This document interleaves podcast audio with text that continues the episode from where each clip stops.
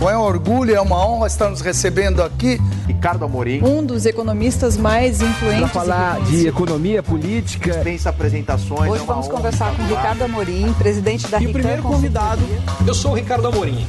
Um grande prazer estar aqui com vocês.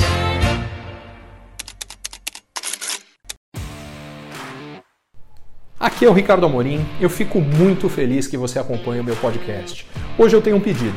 Eu fui indicado ao Prêmio IBEST em três categorias: maior influenciador do LinkedIn, melhor conteúdo de economia e negócios e melhor conteúdo de opinião e cidadania. E eu vim pedir o seu voto. Se o meu conteúdo tem sido útil para você, eu pediria um minutinho seu para entrar no link que está aqui na descrição do podcast e deixar os seus votos em cada uma das categorias para mim. Muito obrigado e curta mais esse episódio do Economia Falada.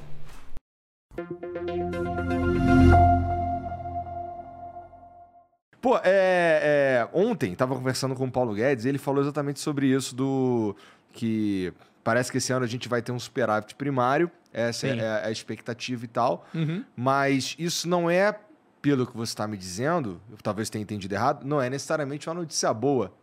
Não, ela é, é, ela é uma notícia boa no sentido de que se ela não acontecesse, provavelmente o dólar hoje estava 6, 6,50, qualquer coisa do gênero, porque a dívida pública brasileira estava crescendo. E qual é o problema da dívida pública crescer?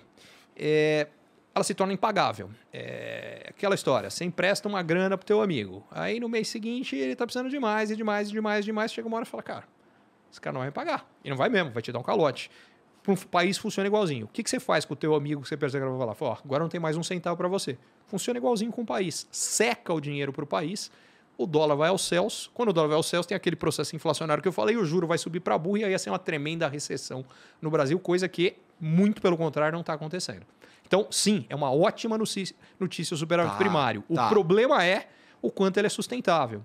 É, porque a questão, a questão fundamental é, é que é, a gente está no ciclo eleitoral e aí não poderia ser diferente.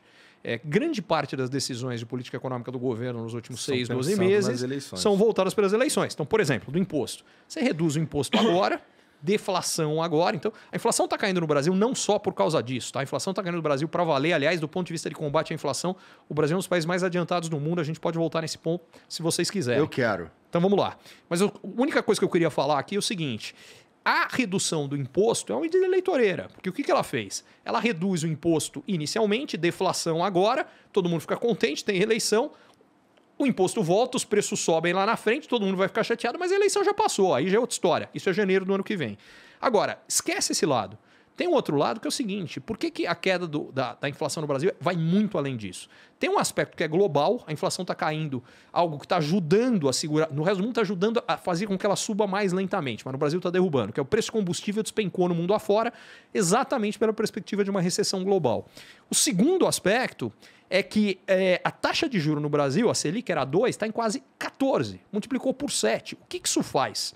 Basicamente, o juro real brasileiro, que é a diferença entre a taxa de juro nominal e a inflação, é positivo.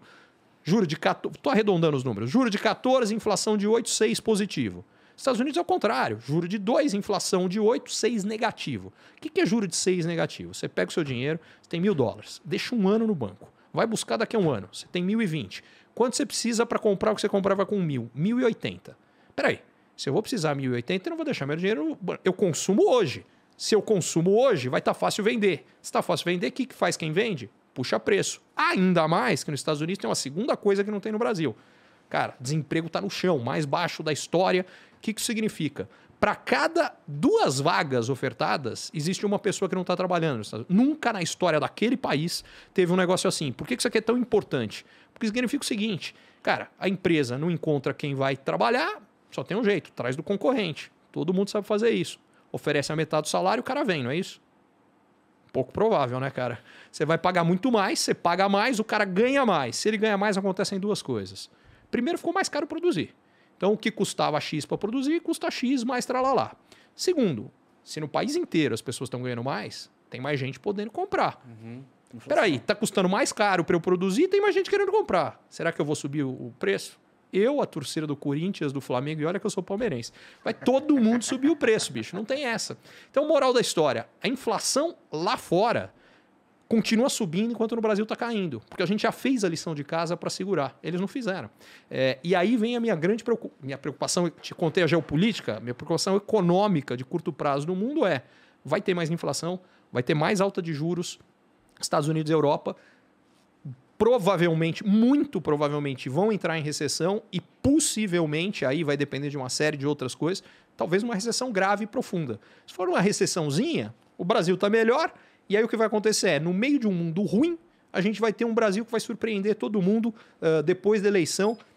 Vai cair no colo de quem tiver, uh, que vai ser, vai ser uma maravilha, e seja um caso, seja outro. Vão falar que fizeram acontecer, mas na realidade já está desenhado agora, não tem a ver com o que eles vão fazer ali, não. Uhum. E, a segunda, e a segunda parte da, da história é que se lá fora for muito feio, aí não tem jeito. Aí afunda para todo mundo, a gente aqui vai sofrer junto. É, isso que, isso que esse era um ponto que eu queria levantar, a questão do. Vamos lá, a gente está um pouquinho melhor que a galera, porque a gente já está fazendo dever de casa e tal. É, mas o, assim, o Brasil, ele é um país que. Bom, é meio que o mundo inteiro, a gente meio que faz comércio, né? A gente, é fica, a gente faz um monte de troca e tal.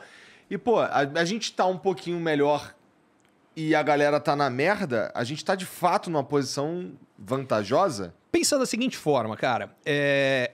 Pensa a economia mundial como uma pizza. A nossa parte da pizza, a nossa fatia, vai estar tá maior.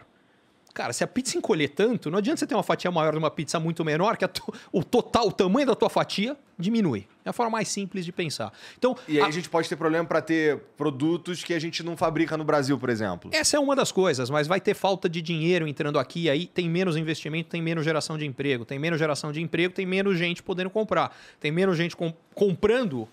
Pô, cara, não estou conseguindo vender tanta caneta. Pega aqueles dois caras ali, manda embora lá, porque eu não preciso tanta gente para fazer caneta, porque não tem tanta gente comprando caneta. Então, o, o, ciclo econômico, uma das coisas que acho que as pessoas normalmente têm mais dificuldade de entender, é que a economia não anda de lado. Ela está sempre indo ou para cima ou para baixo. O ponto é, nós estamos no Brasil num movimento que a economia está indo para cima, está melhorando, está ficando mais forte. E a questão é, isso pode ser abortado se tiver uma crise global muito feia, porque aí tá todo mundo de mão dada, aí afunda para todo mundo.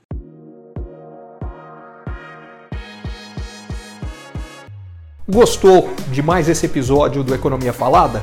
Se for o caso, peço um favor. Entre no link na descrição do podcast e vote para mim no prêmio IBEST em cada uma das categorias que eu estou concorrendo. Muito, muito, muito obrigado.